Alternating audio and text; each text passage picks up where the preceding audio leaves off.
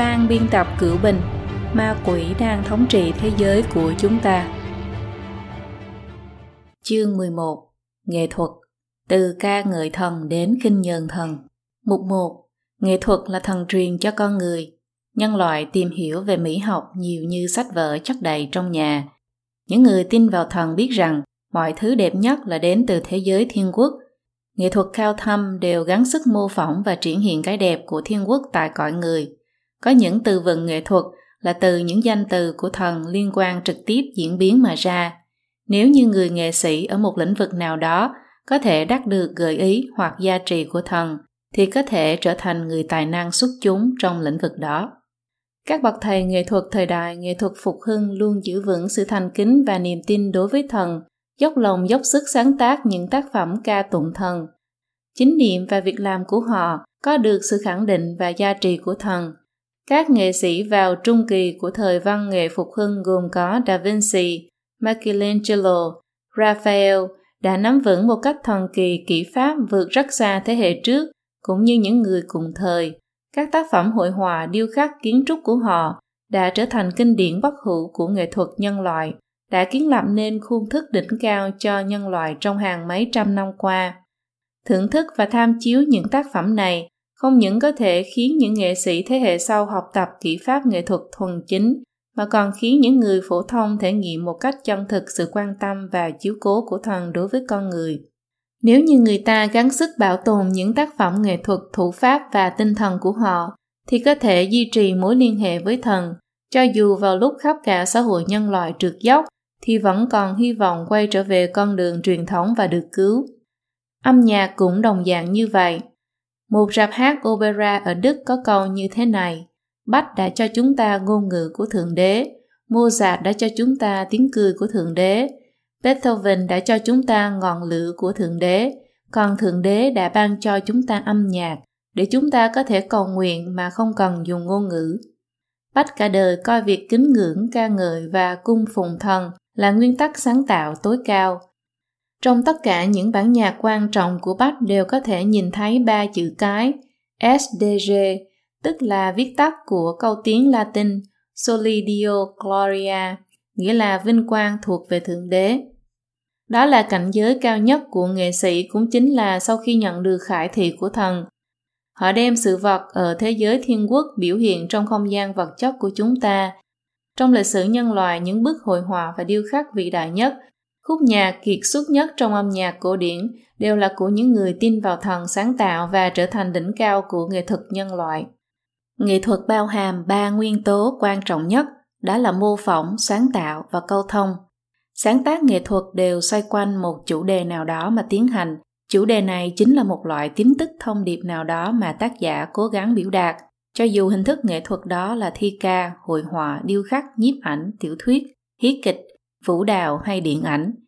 Nghệ sĩ mong muốn đem cái chủ đề này truyền đạt vào trong tim của người đọc, người nghe hoặc người xem. Quá trình này chính là câu thông, tức là để cho người đọc, người xem tiếp thu tư tưởng của tác giả, cũng là mục đích sáng tác nghệ thuật. Để đạt được mục đích câu thông, nghệ sĩ cần có năng lực mô phỏng cao siêu mà đối tượng mô phỏng lại có thể là thế giới của thần, thế giới nhân gian hoặc thế giới ma quỷ. Từ cơ sở của mô phỏng, nghệ sĩ lại thêm vào sự sáng tạo, tinh lọc ra nguyên tố sâu sắc hơn, bản chất hơn của đối tượng mô phỏng, từ đó tăng cường sức biểu hiện, hoặc có thể nói năng lực câu thông của nghệ sĩ. Nếu như một người sở hữu sự thành kính chính tính vào thần và có đạo đức cao thượng, thần sẽ ban cho anh ta linh cảm sáng tác, Tác phẩm mà anh ta sáng tác ra là có thần tính, thuần chính thiện lương, đối với bản thân người đó, khán giả và xã hội đều có lợi ích. Ngược lại khi người ta mất đi đạo đức, phóng túng ma tính của bản thân, thì tà linh, sa tăng và các lạng quỷ linh thể thấp bị chúng khống chế sẽ có thể thừa cơ nhập vào, mượn người đó để miêu tả hiện tượng xấu xí dơ bẩn, thậm chí biểu hiện thế giới của linh thể thấp, ma quỷ, Tác phẩm loại này đối với người sáng tác, người xem và xã hội đều có hại. Hiểu được điểm này chúng ta không khó lý giải giá trị của nghệ thuật chính thống. Văn hóa nghệ thuật thần truyền Đông Tây Phương là đường thông đạo kết nối văn minh nhân loại đến các thần khác nhau. Điều được truyền tải là những tín tức mỹ thiện, quang minh và hy vọng. Còn các loại nghệ thuật biến dị mà tà linh cộng sản thao túng con người bào chế ra lại là khiến cho con người rời xa thần và tiến gần hơn đến ma quỷ. Mục 2. Ảnh hưởng to lớn của nghệ thuật đối với nhân loại Tác phẩm nghệ thuật vĩ đại có tác dụng truyền thừa văn minh, giáo dục đạo đức, truyền bá tri thức, hung đúc tình cảm. Trong các nền văn minh lớn của Đông Tây Phương đều có địa vị cao thượng. Nhà toán học triết học cổ Hy Lạp là Pythagoras cho rằng sự uyên bác huyền bí của âm nhạc nằm ở việc thể hiện sự mô phỏng con số hài hòa của thiên thể, phản ánh ra phép tắc hài hòa của vũ trụ. Người Trung Quốc cũng có quan điểm tương tự. Trong sử ký, luật thư và nhạc thư nêu ra sự đối ứng giữa âm nhạc và ngũ hành, cho đến phương pháp chế tạo nhạc khí, cũng là mô phỏng con số của thiên địa. Chỉ có điều đó mới có thể khiến âm nhạc đạt đến sự hài hòa với thiên địa, tức sự đồng hòa giữa đại nhạc và thiên địa. Nhạc như vậy không chỉ có thể mời đến các thần điểu như tiên hạt phượng hoàng, mà còn có thể mời được thần tiên. Khổng tử từng nói văn vẻ rực rỡ thay, ta theo nhà Chu, là bởi vì khổng tử sùng bái Chu Công lấy lễ nhạc trị quốc. Vua Thuấn tạo ra ngũ huyền cầm, ca bài thơ Nam Phong mà thiên hạ trị, cũng thuyết minh cho tác dụng giáo hóa của âm nhạc thuần chính đối với con người. Tần Vương phá trận nhạc của đường Thái Tông Lý Thế Dân uy phục tứ bề. Trong Tân Đường Thư có ghi chép, khi Huyền Trang đi về tay lấy kinh, dưới Nhật Vương, Thi La Giật Đa của Trung Thiên Trúc nói với Huyền Trang, vị quân vương của nước các vị là một thánh nhân đã làm ra tần vương phá trần nhạc. Hoàng gia nước Pháp thời đại vua Louis thứ 14 thông qua vũ đạo và nghệ thuật đã triển hiện ưu nhã và quy phạm công dân. Sự truyền bá vũ đạo không chỉ là kỹ xảo, mà còn có lễ nghi xã giao và quy tắc hành vi. Louis thứ 14 dùng nghệ thuật và văn minh để cảm hóa châu Âu, khiến châu Âu và các hoàng gia khác noi theo. Frederick Đại Đế của nước phổ không chỉ là vị vua kiệt xuất mà còn là một nhà âm nhạc, vừa sáng tác vừa diễn tấu sáo flute. Ông hạ lệnh sửa chữa viện Opera Bá Linh, đích thân làm giám đốc opera và để cho nhiều giai tầng xã hội đến tiếp xúc với opera. Cho đến hôm nay, opera đã trở thành bộ phận cấu thành quan trọng của văn hóa dân tộc Đức. Từ mấy ví dụ nói trên có thể thấy sự truyền bá rộng rãi của nghệ thuật chính thống và sức lan tỏa của nó. Nghệ thuật chính thống phù hợp với tự nhiên hay phép tắc của vũ trụ, nói theo trí huệ của thần, có mang theo tác dụng và lực lượng đặc thù đối với thân thể và tinh thần của con người thì đều có ảnh hưởng chính diện to lớn.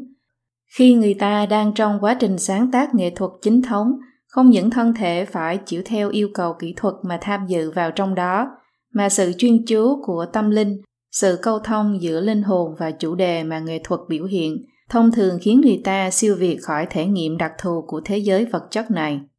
Ví như khi hát những bài hát ca tụng thần, thì sự trang nghiêm cung kính ấy tiếp cận với thể nghiệm về sự huy hoàng mỹ hảo của thần, khó có thể miêu tả bằng bút mực. Còn đối với người thưởng thức nghệ thuật mà nói, thì nghệ thuật trở thành tại thể đặc thù mà có thể nối thông đến thần. Đằng sau cô động rất nhiều trí tuệ, sáng tạo và linh cảm của con người, thông thường có nội hàm thâm sâu siêu việt khỏi bề mặt, có tác phẩm thậm chí truyền tải năng lượng tinh thần đặc thù. Những điều này đều có thể khởi tác dụng độc đáo đối với con người ở tầng diện linh tính và tinh thần, mà loại tác dụng này thì các biện pháp vật chất khác không cách nào thay thế được. Về phương diện ảnh hưởng đến đạo đức tinh thần xã hội, một nghệ sĩ tốt có thể đem giá trị triều tượng thông qua từng câu chuyện làm lay động lòng người mà rót vào trong tâm của người ta. Mặc dù một người không có học vấn cao thâm, chưa trải qua sự giáo dục tốt, thì cũng sẽ từ trong nghệ thuật nhận được khai mở và tâm linh và hung đúc về đạo đức. Trong xã hội truyền thống, nhận thức về thị phi thiện ác, người phương Tây có bao nhiêu thu hoạch là từ người cá, nàng bạch tuyết chuyện cổ tích dân gian như vậy. Người Trung Quốc được bao nhiêu là từ tứ đại danh tác, chuyện kể dân gian, hí kịch, còn những tác phẩm triển hiện thế giới thiên quốc kia càng khiến chúng ta cảm thụ được sự vĩ đại của thần, tâm sinh ra nguyện vọng quy y, hướng về phía thần. Đồng thời với đó, những giá trị quan bất hảo kia cũng có thể thông qua nghệ thuật mà bất tri bất giác ảnh hưởng đến con người. Giáo sư biên kịch Robert McKee viết trong cuốn sách câu chuyện Mỗi một câu chuyện hữu hiệu đều sẽ truyền tải đến cho chúng ta một tư tưởng có sức nặng phê phán giá trị mang cái tư tưởng đó chêm vào trong tâm linh của chúng ta. Sức thuyết phục của một câu chuyện là lớn mạnh như vậy, mặc dù chúng ta phát hiện rằng về mặt đạo đức đã khiến người ta phản cảm, chúng ta vẫn có khả năng sẽ tin vào giá trị mà nó truyền tải.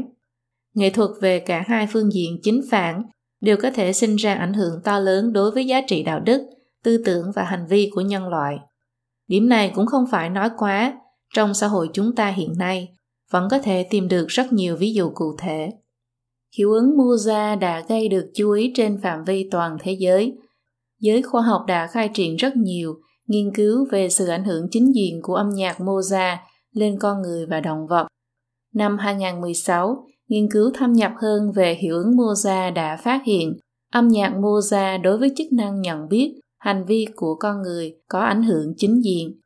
Điều khiến người ta kinh ngạc là phát ngược âm nhạc Mozart thì tác dụng gây ra là hoàn toàn tương phản.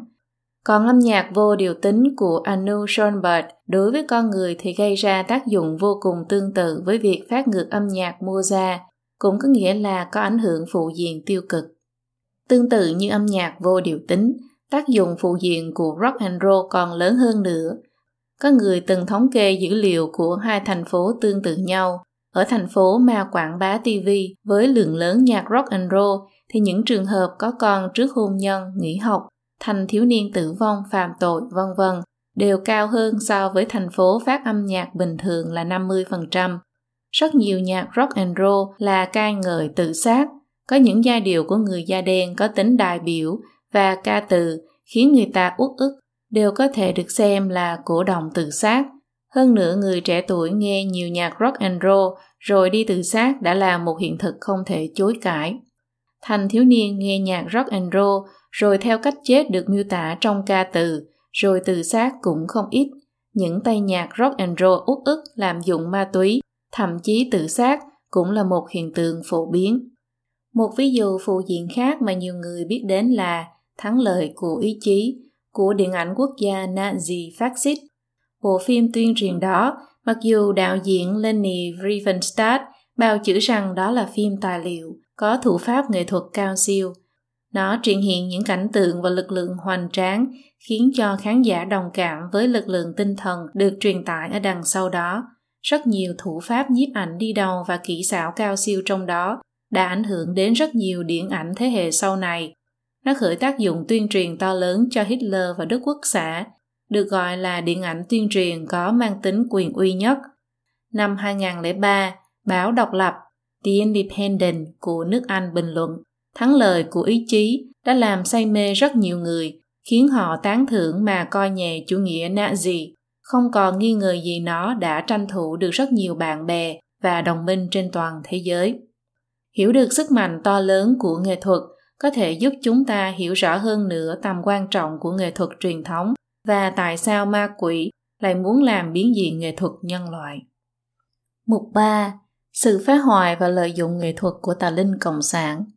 Do nghệ thuật có tác dụng to lớn đối với việc cải biến xã hội, nên tà linh cộng sản lợi dụng và khống chế nghệ thuật để trở thành thủ đoạn quan trọng cho kỹ nghệ cải tạo xã hội. Điểm này không có gì là kỳ lạ. Mục 3.1 quốc gia đảng cộng sản lợi dụng và khống chế đối với nghệ thuật quốc gia đảng cộng sản biết rõ lực lượng của nghệ thuật bởi vậy coi nghệ thuật là phương thức tẩy não con người biến tất cả các hình thức nghệ thuật thành công cụ tẩy não. Rất nhiều người cười nhạo việc Trung Cộng có tướng quân ca hát, tướng quân diễn tiểu phẩm, cho rằng những người này chưa hề trải qua huấn luyện quân sự, cũng chưa từng cầm súng chỉ huy chiến tranh, thì làm sao xứng là tướng quân. Nhưng trên thực tế, Trung Cộng cho rằng những người này về mặt thúc đẩy và duy hộ bảo vệ tà giáo Cộng sản thì khởi tác dụng quan trọng cũng tương đương như quân đội, thậm chí quân đội còn không bằng. Từ ý nghĩa này mà nói, thì trao cho họ quân hàm cũng là phù hợp với nguyên tắc của đảng Cộng sản. Chính như Mao Trạch Đông nói, chúng ta cần phải có đội quân văn hóa, đó là một nhánh quân ắt không thể thiếu để đoàn kết chúng ta, chiến thắng kẻ thù. Diễn xuất văn nghệ của quốc gia Cộng sản là dựa vào phương thức nghệ thuật để cho người dân quên đi những khổ nạn dưới sự thống trị của đảng Cộng sản, bồi dưỡng lòng trung thành đối với đảng Cộng sản Loại tuyên truyền và tẩy não đối nội đối ngoại này khởi được tác dụng mà quân đội không cách nào khởi được. Tại Olympic Bắc Kinh màn khai mạc hoành tráng mà Trung Cộng đã tiêu một lượng tiền lớn, màn đồng diễn ca vũ quy mô lớn Ariran kiểu Triều Tiên, đoàn vũ ba lê của Liên Xô cũ cũng đều là để phục vụ cho nhu cầu của đảng. Tháng 9 năm 2011 tại Trung tâm Nghệ thuật Kennedy ở thủ đô Washington, Mỹ Quốc, Bộ Văn hóa Trung Cộng đã tổ chức một tiết mục văn hóa Trung Quốc có tên là Trung Quốc một quốc gia nghệ thuật ngang nhiên đem lên vũ đài quốc tế vở kịch ba lê mẫu kinh điển đầy thù hận giai cấp và cách mạng bạo lực cộng sản là hồng sắc nương tự quân để tẩy não người nước ngoài. Nếu như có nghệ thuật chính thống tiếp cận với thần hoặc nghệ thuật hoàng dương giá trị truyền thống nhân loại đồng thời tồn tại, thì nghệ thuật tẩy não sẽ bị nhận biết và mất đi công hiệu tẩy não, thậm chí không cách nào sinh tồn được. Đó chính là vì sao tất cả các quốc gia đảng Cộng sản đều có chế độ kiểm duyệt nghiêm ngặt đối với nghệ thuật và ngành xuất bản. Mục 3.2 tả Linh Cộng sản ở đằng sau nghệ thuật tiên phong. Rất nhiều thế kỷ qua, nghệ thuật cổ điển được tương truyền qua hàng thế hệ. Loại truyền thống này kéo dài cho đến đầu thế kỷ 20 thì đột ngột ngừng lại. Sự truyền thừa nghệ thuật bị các loại chủ nghĩa tiền phong và cấp tiến nối tiếp nhau thay thế. Nghệ thuật nhanh chóng đi về phía biến dị. Nghệ thuật lớn lao, cổ vũ nhân tâm và mỹ lệ đã bị những thứ mới mẻ, khác lạ và xấu xí thay thế. Tiêu chuẩn nghệ thuật hạ thấp, hạ đến mức không còn tiêu chuẩn nữa, chỉ còn lại cái tôi méo mó biểu đạt. Nhân loại đã mất đi giá trị phổ quát về thẩm mỹ. Nhìn lại nguồn gốc của tất cả những chủ nghĩa hoặc phong trào nghệ thuật mới này thì đều có quan hệ mật thiết với trào lưu tư tưởng chủ nghĩa cộng sản. Trong đó rất nhiều nghệ sĩ hoặc là đảng viên cộng sản hoặc là người theo chủ nghĩa cộng sản biến thể, hoặc là người chịu ảnh hưởng bởi những tư tưởng đó. Ủy viên văn hóa Hungary của Quốc tế Cộng sản, người sáng lập chủ nghĩa Marx ở phương Tây là George Lucas đã thành lập học phái Frankfurt. Một nhiệm vụ trong đó chính là thông qua bỏ rơi văn hóa, kiến lập nên hình thức văn hóa mới. Hình thức văn hóa này ắt phải bài trừ nghệ thuật mô phỏng sáng thế chủ một cách tự giác. Người theo chủ nghĩa xã hội ở Đức Nhân vật đại biểu cho học phái Frankfurt là Marcuse trong cuốn Chiều thẩm mỹ The Aesthetic Dimension nói nghệ thuật chống lại và siêu việt khỏi quan hệ xã hội hiện đang tồn tại. Nó lật đổ ý thức chiếm vị trí thống trị, cũng tức là kinh nghiệm thường thức. Cũng có nghĩa là họ muốn cổ động nghệ thuật đi chống lại thần, lật đổ đạo đức truyền thống. Loại quan điểm này đã chủ đạo phương hướng của nghệ thuật hiện đại. Người sáng lập trường phái hồi hòa chủ nghĩa hiện thực nước Pháp là Gustave Courbet là một trong những người tham gia công xã Paris. Ông ta được bầu là ủy viên công xã cũng như chủ tịch tổ chức nghệ sĩ cấp tiến Liên minh nghệ sĩ Federation of Artists dựa vào nhiệt tình lớn lao dấn thân vào công tác cải tạo chế độ cũ và kiến lập thị hiếu mỹ thuật mới. Dưới chỉ dẫn của Corbett, Liên minh đã phá hủy một tòa kiến trúc theo chủ nghĩa tân cổ điển đài kỷ niệm Vendôme, về sau được trùng tu. Corbett phủ nhận nhân loại là do Thượng Đế tạo ra, cố ý biểu hiện thế giới quan của giai cấp vô sản và chủ nghĩa duy vật. Danh ngôn của ông ta là ta sẽ không vẽ thiên sứ, bởi vì từ trước đến giờ ta chưa nhìn thấy họ. Cô Bệt vừa làm cách mạng, vừa cải tạo nghệ thuật. Tranh của ông ta lấy danh nghĩa hiện thực, dùng xấu xí thay cho đẹp, coi việc vẽ người nữ khỏa thân đặc biệt là vẽ bộ phận sinh dục nữ làm hành động cách mạng, lấy hiện thực để làm phản và lật đổ truyền thống, phối hợp kích động vận động cộng sản. Từ lý lịch nhân sinh của cô bẹt có thể thấy được chủ nghĩa cộng sản và nghệ thuật hiện đại từ khi mới ra đời đã gắn bó với nhau một cách mật thiết. Dưới ảnh hưởng của tư tưởng hiện đại, bắt đầu từ mấy chục năm cuối thế kỷ 19, nhiệt tình cách mạng của nghệ sĩ đã duy trì ở cao trào, từng cuộc vận động nghệ thuật liên tiếp ra lò. Khác với trường phái truyền thống, những nghệ thuật này là phong trào tiên phong theo hình thức đoạn tuyệt. Danh từ tiên phong avant-garde sớm nhất đã bị những học giả theo chủ nghĩa xã hội vận dụng vào lý luận nghệ thuật, trở thành tiên phong văn hóa sánh đôi với cách mạng chính trị. Cuối thế kỷ 19, ma quỷ đã ăn bài trường phái ấn tượng lên ngôi, Kể từ đó, các nghệ sĩ hiện đại đã bắt đầu không đói hoài đến yêu cầu kỹ thuật của hội họa truyền thống về tỷ lệ, kết cấu, luật xa gần, chuyển tiếp sáng tối vân vân, lấy việc theo đuổi cảm thụ tự ngã làm sự tìm tòi trung tâm. trường phái Tân Ấn Tượng, trường phái Chấm Màu và trường phái Hậu Ấn Tượng lần lượt xuất hiện, lấy George B. Surratt và Vincent W. Vanguard làm đại biểu. Hai người này đều có cảm tình với chủ nghĩa xã hội. Vanguard cực kỳ nát rượu, cuối đời thì bị bệnh tâm thần. Tranh của ông ta phản phất thế giới mà người sau khi hút hít ma túy xong nhìn thấy. Tác phẩm nghệ thuật là môi trường câu thông giữa tác giả và người xem. Trong tác phẩm mang theo những tín tức thông điệp mà tác giả mong muốn biểu đạt truyền tải. Thông điệp mà nghệ sĩ của thời kỳ đỉnh cao văn nghệ phục hưng truyền tải cho người xem là thiện và mỹ. Tác giả nghệ thuật phá hiện đại phóng túng chủ tư tưởng của bản thân để cho ma và linh thể thấp khống chế đại não của mình. Bản thân họ thường xuyên điên điên rồ rồ, thông điệp mà tác phẩm của họ truyền tải là âm ám phụ diện. Rất nhiều tranh của những họa sĩ trường phái ấn tượng như Van Gogh mang đến cho người xem chính là mông lung u ám, ảm đạm, chán nản, cảm giác không lý tính. Sau trường phái ấn tượng là chủ nghĩa biểu hiện và trường phái giả thú, sau nữa là chủ nghĩa lập thể mà Picasso đi đầu. Năm 1944, Picasso đăng báo tuyên bố gia nhập Cộng sản Pháp.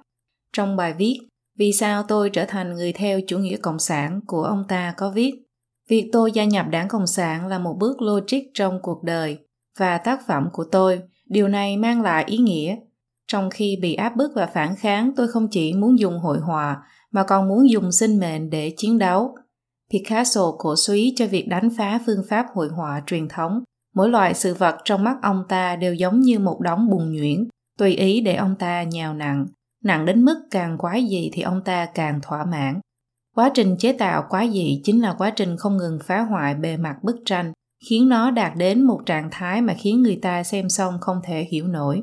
Ngay cả những họa sĩ trường phái hiện đại cùng với ông ta sáng lập chủ nghĩa lập thể cũng đều không thích tác phẩm Những cô nàng ở Avignon của ông ta cho rằng ông ta đang ngậm dầu phun lửa.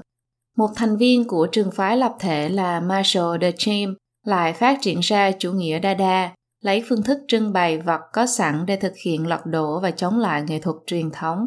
Vì vậy, ông ta được coi là cha đẻ của nghệ thuật hiện đại phương Tây, dẫn hướng cho lý niệm. Bất kể vật thể nào cũng đều có thể coi là nghệ thuật. Cương lĩnh hành động của chủ nghĩa đa đa nước Đức là sự móc nối trực tiếp với chủ nghĩa cộng sản tuyên bố rằng lấy cơ sở là chủ nghĩa cộng sản cấp tiến, tất cả mọi nam nữ giàu sáng tạo thực hành liên hợp quốc tế cách mạng, lập tức cấm tài sản tư hữu, cùng chia sẻ chung mọi thứ, cần giải phóng toàn nhân loại. Chủ nghĩa Dada cuồng nhiệt phê phán truyền thống, ở nước Pháp nó diễn biến thành chủ nghĩa siêu hiện thực. Nhân vật đại biểu cho nó là người của đảng Cộng sản Andrea Breton, Ông ta cho rằng cách mạng chủ nghĩa cộng sản là hình thức cách mạng của lý tưởng. Ông ta phản đối mọi áp chế của lý tính, văn hóa và chế độ xã hội. Điều này đã đại biểu cho quan điểm điển hình của nghệ thuật hiện đại châu Âu lúc bấy giờ. Các phong trào nghệ thuật luân phiên không ngừng sau này, bao gồm chủ nghĩa trừu tượng, chủ nghĩa tối giản và nghệ thuật pop art. Chủ nghĩa trừu tượng biểu đạt là những nội dung như cường độ tình cảm, phản ánh sự nổi loạn, vô trật tự, siêu thoát vào hư vô cũng như trốn tránh hiện thực. Đến hậu chủ nghĩa hiện đại thì hiện thực thường quy, suy lý và quan niệm đạo đức được công nhận lại còn bị đập nát toàn bộ. Thậm chí còn có tác phẩm nghệ thuật trực tiếp lăng mạ Giêsu và Thánh Maria. Nghệ sĩ trường phái hiện đại cũng không phải đều ủng hộ chính trị cánh tả, nhưng về mặt tinh thần thì tương hợp với chủ nghĩa cộng sản, tức là lấy việc bài xích thần thay thế thần làm xuất phát điểm cho lý tính và sinh tồn của nhân loại. Những thứ chủ nghĩa này một khi đắc thế thì sẽ thể hiện ra hiệu ứng tuyết lăng, cuối cùng về cơ bản sẽ khiến cho nghệ thuật cổ điển triệt để ra rìa. Mục 3.3 Coi xấu thành đẹp làm điên đảo thẩm mỹ quan truyền thống Sự xuất hiện của các loại nghệ thuật hiện đại và sự phát triển của chúng về sau này, coi xấu thành đẹp, đã lật đổ triệt đề thẩm mỹ quan truyền thống thậm chí đạt đến mức độ kinh hoàng, khiến người ta không dám coi. Marshall de James ký tên trên bô tiểu tiện, đặt tên là Suối Nguồn, rồi triển lãm ở New York. Mặc dù lúc đó bị từ chối trưng bày, nhưng loại làm xấu này lại được các nghệ sĩ và học viện nghệ thuật sau này cho rằng là có tính khai sáng. Đến bước này, hội họa vẽ trên khung tranh bị phủ định chưa từng có, tiếp theo nghệ thuật trang trí mà hưng khởi. Yves Klein tại phòng triển lãm Rijksmuseum ở Paris năm 1958 đã tổ chức một buổi triển lãm có tên là Không. Tác phẩm được trưng bày chỉ là bốn bức tường trống không, không có gì cả. Vào năm 1965, lãnh tụ tinh thần nghệ sĩ tiên phong nước Đức Joseph Beuys lấy mật ong và vàng lá trát lên toàn bộ phần đầu, ôm một con thỏ chết lẩm nhẩm hơn 3 tiếng đồng hồ để làm thế nào giải nghĩa tranh cho một con thỏ chết. Boyce cho rằng con người ta ai cũng là nghệ sĩ. Có một lần, một người quả thực không thể nhịn được nữa đã chất vấn Boyce. Ông nói về tất cả mọi thứ dưới mặt trời ngoại trừ nghệ thuật.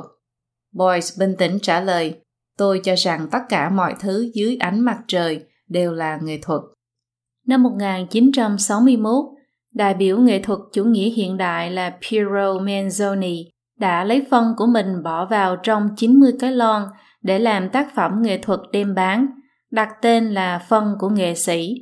Năm 2015, một trong những lon phân đã được bán với giá 182.500 bảng Anh ở London, tương đương với 203.000 euro, vào hôm đó có giá đắt gấp hàng trăm lần so với lượng vàng có cùng trọng lượng. Ông ta còn trực tiếp ký tên lên mông của người nữ khỏa thân, đặt tên cho những người nữ khỏa thân được ông ta ký tên là điêu khắc sống, rồi đem ra triển lãm. Còn có nữ giáo sư thoát y rồi lấy cứt chó bôi lên thân và trưng bày. Có họa sĩ dùng phân của động vật bôi loạn lên các thứ mà vẫn đạt giải thưởng lớn danh giá. Trung Quốc có cái gọi là nghệ sĩ khỏa thân trần truồng, toàn thân bôi đầy mật ong và dầu cá, để ruồi bám đầy lên thân thể của mình. Những cảnh tượng này khiến người ta cảm thấy sinh mệnh là hạ tiện, xấu xí và kinh tởm. Trong một bộ phim tài liệu là Cây đu Bắc Kinh, Beijing Swings, điều tra về nghệ thuật cực đoan ở Trung Quốc do đài BBC phát sóng, có cái gọi là hành vi nghệ sĩ, mang biểu diễn là ăn thịt trẻ con chết. Trong phim, người dẫn chương trình là Watermark Januzak đã bình luận Trung Quốc đúng là đang tạo ra nghệ thuật nực cười nhất, đen tối nhất toàn thế giới. Kỳ thực, đó là kết quả việc con người truy cầu ma tính. Một số cái bẩn thỉu kinh tởm, hà lưu vô sĩ, được gọi là nghệ thuật hiện đại, kỳ thực sớm đã vượt qua giới hạn chịu đựng của tâm lý loài người. Những việc làm hành vi của trường phái tiên phong chính là một cuộc đại cách mạng văn hóa thật sự trong lĩnh vực nghệ thuật. Loài trào lưu này khiến cho những người theo chủ nghĩa hiện đại trong giới nghệ thuật như cá gặp nước, còn những người họa sĩ thật sự am hiểu kỹ thuật thì cất bước gian nan. Những họa sĩ, nhà điêu khắc thật sự nghiêm khắc tuân theo truyền thống, khắc khổ rèn luyện, thì thậm chí đã không còn không gian sinh tồn. Ngay vào năm 1922, họa sĩ theo chủ nghĩa tân cổ điển trường phái tiền Raphael là John William Godward do nghiêm cẩn theo phong cách cổ điển tả thực đã phải chịu sự kỳ thị từ giới mỹ thuật tôn sùng phong cách vẽ loạn của Picasso mà tự sát. Nghe nói trước khi chết, ông còn để lại một câu nói Thế giới không đủ lớn để đồng thời chứa nội tôi và một Picasso. Phương thức mà ma quỷ làm bại hoại âm nhạc cũng lựa chọn thủ đoạn tương tự. Âm nhạc chính thống phù hợp với nhạc lý và quy phạm, âm luật và các loại điệu tính và điệu thức được sinh ra theo đó là có nguồn gốc từ quy luật tự nhiên hài hòa. Vũ trụ mà thần sáng tạo là hài hòa, con người ta có thể thưởng thức sự hài hòa của vũ trụ, sinh ra mỹ cảm, bởi vì con người cũng là do thần tạo ra. Âm nhạc vô điệu tính của phái hiện đại bài xích những nguyên tố truyền thống trong âm nhạc như điệu thức, hợp âm và giai điệu. Kết cấu thiếu đi sự quy phạm là sự phủ định đối với âm nhạc cổ điển thần truyền. Âm nhạc vô điều tính là đối lập với sự hài hòa của vũ trụ. Đó cũng là vì sao thính giả bình thường cảm thấy chói tai khó nghe. Các âm nhạc gia theo phái hiện đại lại dùng lý luận thẩm mỹ để giải thích nói rằng tai của thính giả ắt phải trải qua huấn luyện, quen với loại âm nhạc này rồi thì mới có thể thưởng thức nó. Người đặt nền móng cho âm nhạc phái hiện đại là Arnold Schoenberg, về cơ sở của âm nhạc vô điều tính đã đưa ra cái gọi là hệ thống 12 âm, đã sáng tạo ra kỹ thuật âm nhạc phản truyền thống. Âm nhạc của Schoenberg lúc đó được cho là phản lại văn hóa âm nhạc nước Đức, là đi ngược lại nguyên tắc thưởng thức, cảm tình, truyền thống và tất cả các nguyên tắc mỹ học. Âm nhạc của ông ta bị người Đức lúc bấy giờ gọi là cocaine ma túy. Tác dụng khi diễn tấu nhạc Schoenberg và mở quán cocaine gây ra cho người ta là như nhau. Cocaine là thuốc độc, Schoenberg chính là cocaine. Người phê bình âm nhạc đời sau này đánh giá như sau. Một minh chứng cho thành tựu to lớn của Schoenberg chính là sau khi ông ta qua đời 50 năm, vẫn còn có sức mạnh khiến cho bất cứ phòng âm nhạc nào trên trái đất trở nên hoàn toàn trống rỗng. Thật sự khiến Schoenberg đi tiếp nhận rộng rãi là lý luận âm nhạc của nhân vật quan trọng của học phái Frankfurt Theodore W. Adorno. Adorno trong bài viết Triết học âm nhạc hiện đại năm 1949 của mình đã dùng lý luận triết học luận chứng rằng kỹ thuật 12 âm của Schoenberg đã đạt đến đỉnh cao phát triển sáng tác âm nhạc. Điều này trải đường cho việc những nhà sáng tác âm nhạc và nhà phê bình phá hiện đại thế hệ sau tiếp nhận âm nhạc hệ thống 12 âm của Schoenberg một cách rộng rãi. Sau đó Schoenberg được rất nhiều người noi theo, đã khởi tác dụng thúc đẩy cực lớn cho âm nhạc phái tiên phong. Làn sóng phái tiên phong cũng lại sinh ra xung kích to lớn đối với giới âm nhạc. Sau khi dùng âm nhạc phá hiện đại phá hoại truyền thống, nghệ thuật tiên phong dùng nhạc rock and roll thay thế cho vị trí của nhạc cổ điển trong sinh hoạt của mọi người. Nhân vật dẫn đầu lý luận âm nhạc của Đảng Cộng sản Mỹ Quốc là Sidney Finkelstein, đã công khai đòi đã phá giới hạn giữa nhạc cổ điển và nhạc thông tục. Điều này đã dẫn đến việc nhạc rock and roll với tiết tấu mãnh liệt thâm nhập vào Mỹ Quốc về sau này, khiến âm nhạc cổ điển và âm nhạc truyền thống bị ép đến mức chỉ chưa lại một chút không gian sinh tồn cực kỳ chật hẹp. Đặc điểm của nhạc rock and roll là hòa thanh không hài hòa, giai điệu không quy củ, trong âm nhạc chứa đầy tiếng đập phách, xung đột và mâu thuẫn tình cảm, giống như triết học đấu tranh của chủ nghĩa cộng sản. Trong sử ký có viết, chỉ có âm phù hợp với đạo đức mới được coi là nhạc, còn chủ đề quan trọng trong sáng tác và cuộc sống của người làm âm nhạc rock and roll lại là tình, bạo lực và ma túy. Sau nhạc rock and roll Mỹ Quốc xuất hiện những thứ như hát nói, nhạc rap và hip hop phổ biến một thời. Nhạc rap đầy những lời nói tục, lấy ma túy, bạo lực, lời dơ bẩn để biểu hiện sự phản nghịch đối với truyền thống và xã hội. Thuận theo đạo đức xã hội toàn bộ trượt dốc, những hình thức nghệ thuật mà quá khứ được coi là văn hóa thứ cấp này lại xâm nhập vào xã hội chủ lưu và lại được truy cầu ở điện đường của nghệ thuật chủ lưu. Trên đây chúng tôi chủ yếu tường thuật hiện trạng của mỹ thuật và âm nhạc. Kỳ thực toàn bộ giới nghệ thuật đều chịu phải xung kích to lớn, đều đã xuất hiện việc chịu ảnh hưởng của nghệ thuật phá hiện đại, có hiện tượng xa rời ý tưởng sáng tác, thủ pháp, kỹ xảo truyền thống, điêu khắc, kiến trúc, vũ đạo, trang sức, thiết kế, nhiếp ảnh, điện ảnh vân vân đều như vậy. Rất nhiều người làm nghệ thuật phá hiện đại đều từng chịu ảnh hưởng mạnh mẽ của hình thái ý thức chủ nghĩa cộng sản. Như người sáng lập ra múa hiện đại là Isadora Duncan, bản thân bà là người song tính luyến ái và theo vô thần luận.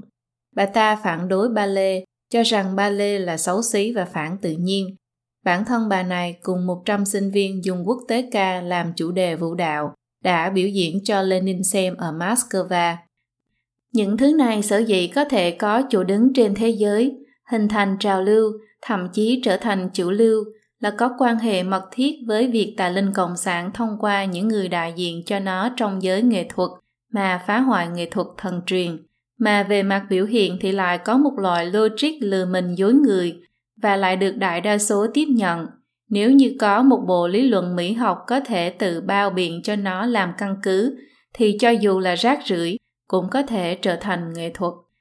Nếu xem xét một cách tỉ mỉ sự khác nhau giữa nghệ thuật tiên phong và nghệ thuật truyền thống, người ta sẽ phát hiện nghệ sĩ thời kỳ văn nghệ phục hưng không chỉ dùng nghệ thuật ca ngợi thần mà còn thông qua việc thể hiện cái đẹp mà khơi dậy chân và thiện trong tâm người ta, từ đó duy trì đạo đức xã hội.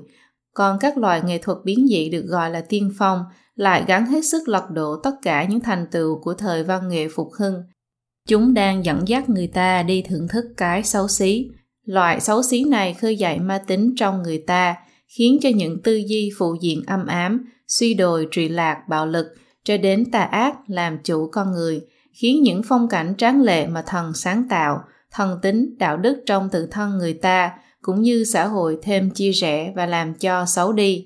thậm chí trực tiếp lăng mạ thần, từ đó khiến người ta không chỉ xa rời thần, mà còn xa rời thần tính nội tại trong tự thân mỗi người, xa rời xã hội và giá trị truyền thống. Mục 3.4 Tà linh Cộng sản lợi dụng văn học để hủy diệt nhân loại. Văn học là một bộ môn nghệ thuật đặc thù, nó lấy ngôn ngữ làm tải thể, truyền thừa trí tuệ mà thần ban cho con người và ghi chép lại kinh nghiệm sống quý báu của nhân loại. Hai bộ sử thi kinh điển của Hy Lạp cổ đại là Iliad và Odyssey đã triển hiện sinh động những câu chuyện lịch sử khúc chiết phức tạp trước và sau cuộc chiến thành Troy, đã miêu tả chân thực bức tranh rộng lớn thần nhân đồng tại, cùng nhau tạo nên lịch sử. Những mỹ đức mà sử thi ca tụng như dũng cảm, khẳng khái, cơ trí, chính nghĩa, tiết chế đã trở thành nguồn gốc quan trọng của giá trị quan của nền văn minh Hy Lạp cổ đại và toàn bộ nền văn minh phương Tây.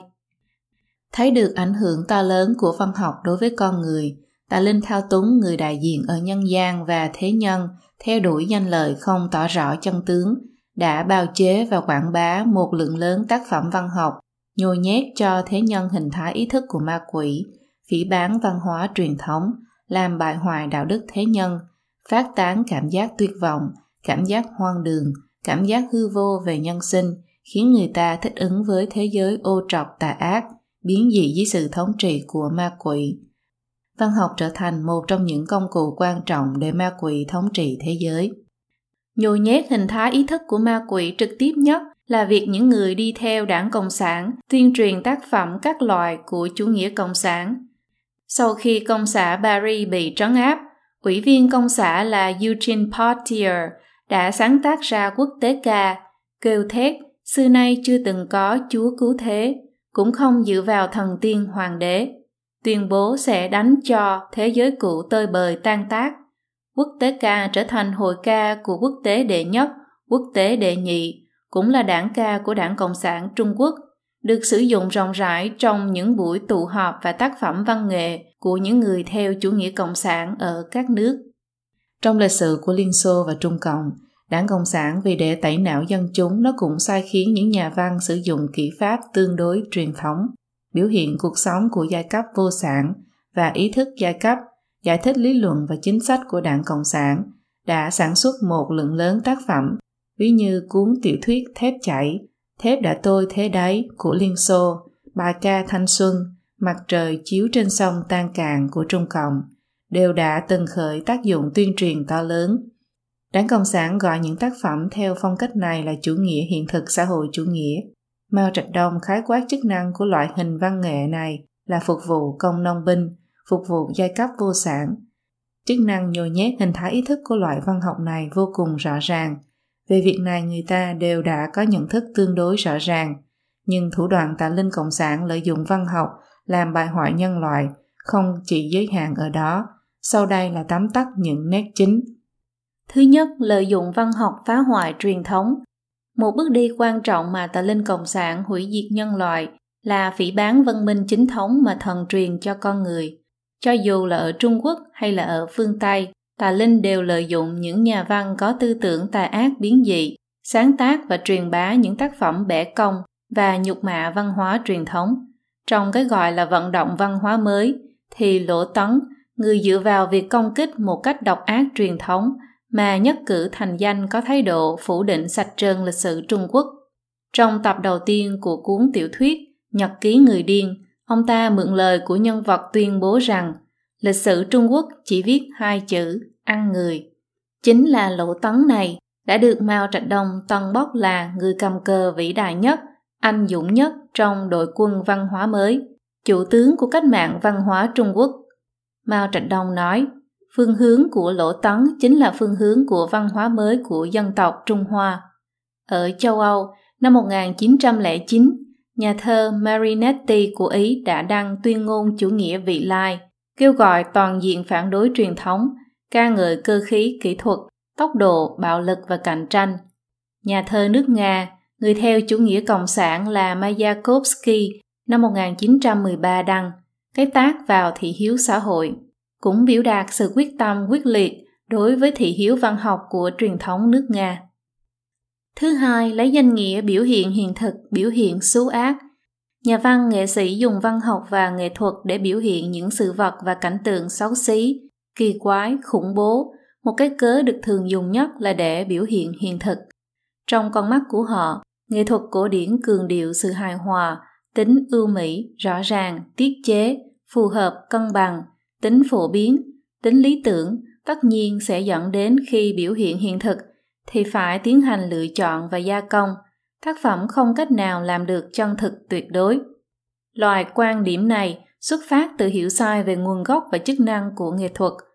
Nghệ thuật mặc dù có bắt nguồn từ cuộc sống nhưng nên phải cao hơn cuộc sống thì mới có thể mang lại sự giải trí lành mạnh và dẫn hướng cao thượng cho con người. Bởi vậy nghệ sĩ khi sáng tác ắt phải tiến hành tuyển chọn, tinh luyện và gia công đối với đối tượng được biểu hiện. Nhất mực cường điệu tả thực, trên thực tế là xóa nhòa giới hạn giữa cuộc sống và nghệ thuật. Nếu như loại tả thực tuyệt đối này là nghệ thuật, thì những gì mà mỗi người nhìn thấy, nghe thấy chính là nghệ thuật rồi. Hà tất phải phí nhân lực, vật lực để bồi dưỡng nghệ sĩ chứ. Thứ ba là dùng văn học làm bại hoại đạo đức tà linh thao túng người đại diện ở nhân gian của nó đã chế tạo ra rất nhiều những cái cớ từ thị nhi phi như biểu hiện cái tôi chân thực, viết tự động. Mục đích của nó là khiến thế nhân vứt bỏ tiêu chuẩn đạo đức chính thống, phóng túng mặc án trong nhân tính. Tỷ như trong phần trước có nói đến người của đảng Cộng sản Pháp, nhà thơ Breton trong tuyên ngôn chủ nghĩa siêu hiện thực đã xác định chủ trương của văn học mới như thế này. Chủ nghĩa tự động tâm linh thuần túy, ý đồ vận dụng loại chủ nghĩa tự động này, lấy khẩu ngữ hoặc văn học hoặc bất kể các phương thức khác để biểu đạt chức năng tư tưởng thật sự. Nó chỉ nghe lệnh từ loại tư tưởng này, không chịu bất kể khống chế nào của lý tính, không dựa vào bất kể mỹ học hoặc thiên kiến đạo đức nào. Những bài viết dòng ý thức có tương quan mật thiết với viết tự động của chủ nghĩa siêu hiện thực. Do chịu ảnh hưởng của tâm lý học Freud, bắt đầu từ đầu thế kỷ 20, một số tác gia phương Tây bắt đầu tiến hành sáng tác thực nghiệm dòng ý thức Loại tác phẩm này thông thường lấy tiểu nhân vật, phản anh hùng làm trung tâm, tình tiết giản đơn, thông qua độc thoại nội tâm, tự do liên tưởng vân vân, thể hiện hoạt động tư tưởng bí ẩn của nội tâm con người. Chúng ta biết rằng trong nhân tính thì thiện ác đồng tại, con người ta trong một đời cần phải trải qua không ngừng tu dưỡng đạo đức và khắc chế tự ngã, không ngừng đề cao bản thân, khiến bản thân trở thành một người tốt với đạo đức cao thượng rất nhiều người hiện đại trong tư tưởng đều chứa không ít ác niệm, dục vọng. Nếu như dựa vào loại phương thức mặc kệ buông xuôi, không qua điều chỉnh mà đem các loại tư tưởng ý thức của bản thân bày ra trước mặt công chúng, thì cũng bằng như là dùng tư tưởng bất hảo của một người làm ô nhiễm toàn xã hội. Thứ tư, lấy danh nghĩa phê phán, phản kháng, phóng túng ma tính. Những nhà văn và nghệ sĩ sinh sống tại thế giới tự do ở phương Tây – dưới ảnh hưởng của tư tưởng phản truyền thống, họ coi tất cả chế độ pháp luật, quy phạm xã hội và những tính điều đạo đức là hạn chế và áp bức. Trong một số tình huống, họ nhìn thấy một số vấn đề nào đó trong xã hội hiện đại, cũng nhìn thấy nhược điểm của nhân tính, nhưng họ không phải là suy xét và phản ứng một cách có lý tính, mà lại lấy danh nghĩa phê phán, phản kháng, đi về chủ nghĩa cá nhân cực đoan, phóng túng cá tính. Vì vậy, họ không ngại phóng đại ma tính của bản thân, bao gồm hận thù, lười biếng, các loại dục vọng, xung động giới tính, có tính công kích, theo đuổi danh lợi vân vân, mượn thủ pháp biến dị để biểu đạt cái gọi là phản kháng. Nhưng mà phóng túng ước thúc tự ngã về đạo đức lại vừa khéo là trúng vào bẫy của ma quỷ, không chỉ không giúp giải quyết vấn đề xã hội, mà ngược lại còn khởi tác dụng thêm dầu vào lửa. Trong phong trào phản văn hóa sóng gió một thời vào những năm 60 của thế kỷ trước, Nhà thơ nước Mỹ là Allen Ginsberg là một trong những đại biểu cho thế hệ Beat, The Beat Generation, cho đến nay được rất nhiều người có ý thức nổi loạn tôn sùng. Trường thi tiếng hú của ông ta miêu tả về những sinh hoạt và trạng thái tâm lý cực đoan như nát rượu, lan chạ, tiêm chích ma túy, kê gian, từ hủy hoại, chơi gái, chạy trầm truồng, bạo lực với cảnh sát, ăn trộm, đi lang thang không mục đích, điên rồ, thuận theo phong trào phản văn hóa được thể chế thừa nhận, tiếng hú tiến vào các loại tuyển tập văn học, có được địa vị văn học kinh điển. Ginsberg thừa nhận bản thân mình những năm đầu là người theo chủ nghĩa cộng sản và biểu thị không hề hối hận vì điều đó. Ông ta sùng bái Castro và các nhà độc tài cộng sản khác, ngang nhiên cổ suý đồng tính luyến ái và ái nhi. Từ bản thân Ginsberg có thể thấy được một cách rõ ràng chủ nghĩa cộng sản và chủ nghĩa cá nhân cực đoan là có tính tương đồng. Thứ năm, lợi dụng văn học truyền bá sắc tình. Từ sau khi bước vào thế kỷ 20, tác phẩm văn học bắt đầu biểu hiện nội dung sắc tình một cách lộ liễu. Những tác phẩm với những đoạn khiêu dâm nhan nhãn lại trở thành tác phẩm kinh điển, được người ta tán dương. Rất nhiều nhà bình luận, học giả vứt bỏ trách nhiệm xã hội của mình, tán dương những tác phẩm loại này, chân thực thế này, thủ pháp nghệ thuật cao siêu thế nọ.